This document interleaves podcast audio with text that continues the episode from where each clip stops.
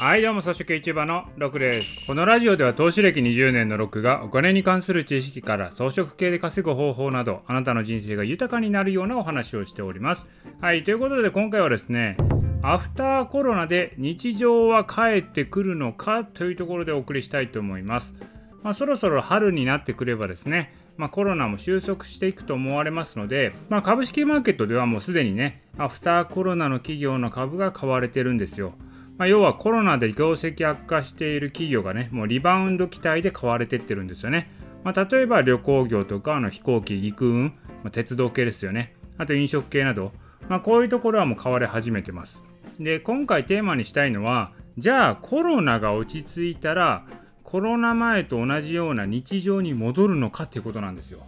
いわゆる昔のね、日常が帰ってくるのかなんですよね。これね、私はもう元に戻らないと思ってるんですよね。その理由としては2つあって、まずは、まあ、そもそもね、人類はこのコロナによって感染症のリスクというものに直面したわけなんですよ。要は何かというと、感染症やべえってことに気がついたってことですよ。これからもですね、新しいウイルスってね、どんどん出てくるわけなんですよ。だからそういうね、リスク認識をした時点で、これまでの生き方を変えなきゃいけなくなってるわけですよ。これコロナはね、そこまでね、大したことなかったかもしれませんけど、これからです。もっと致死率の高いウイルスが出てくるかもしれませんからね。そうなったらこれ人類滅亡するわけですよ。そういうね、リスク認識をしたわけなんですよね。じゃあね、ウイルスが消えたから元の世界に戻ろうじゃダメなんですよ。だってまた新しいウイルス出てくるかもしれませんからね。そもそもね、コロナが発生した理由によっては、次の新しいウイルスが出てくる可能性もあるんですよ。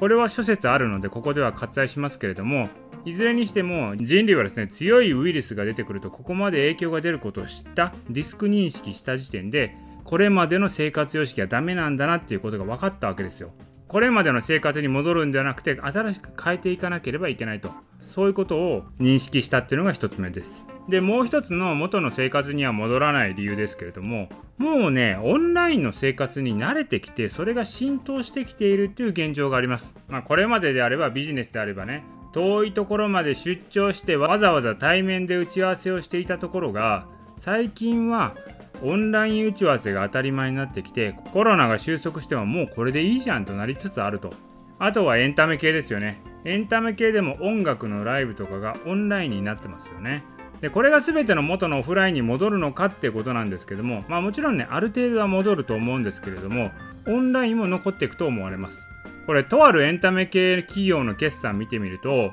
まあ、そこはねアーティストのライブとかチケット売りあとファンクラブ等をやってる会社なんですけれどもそこの会社はライブが中止になって売り上げが66%減ったんですよ。ですけどオンラインライブに切り替えることによって収益を確保していて最終的にはコロナ前よりも収益がもう増えてる状態なんですよ。これまでの通り普通にライブやってたらそんなに収益伸びなかったところがオンラインライブにすることによって爆益を出してると。ぶっちゃけねオフラインでライブするよりもオンラインでやる方がコスパがいいんですよ。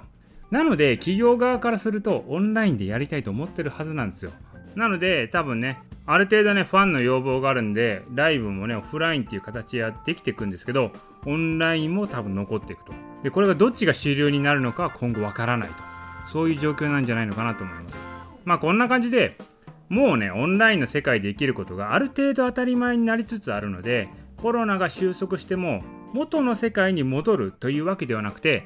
新たな生活スタイルに進化していくんじゃないのかなと思います。まあそういう前提に立った時これから投資すべきところあとはビジネスとして攻めるべきところがねいろいろ見えてくるんじゃないのかなと思います。私個人的にはですねもう元の世界には戻らないまあ、元の世界はある程度戻しつつも新しい世界と融合した新世界の方向に向かっていくと。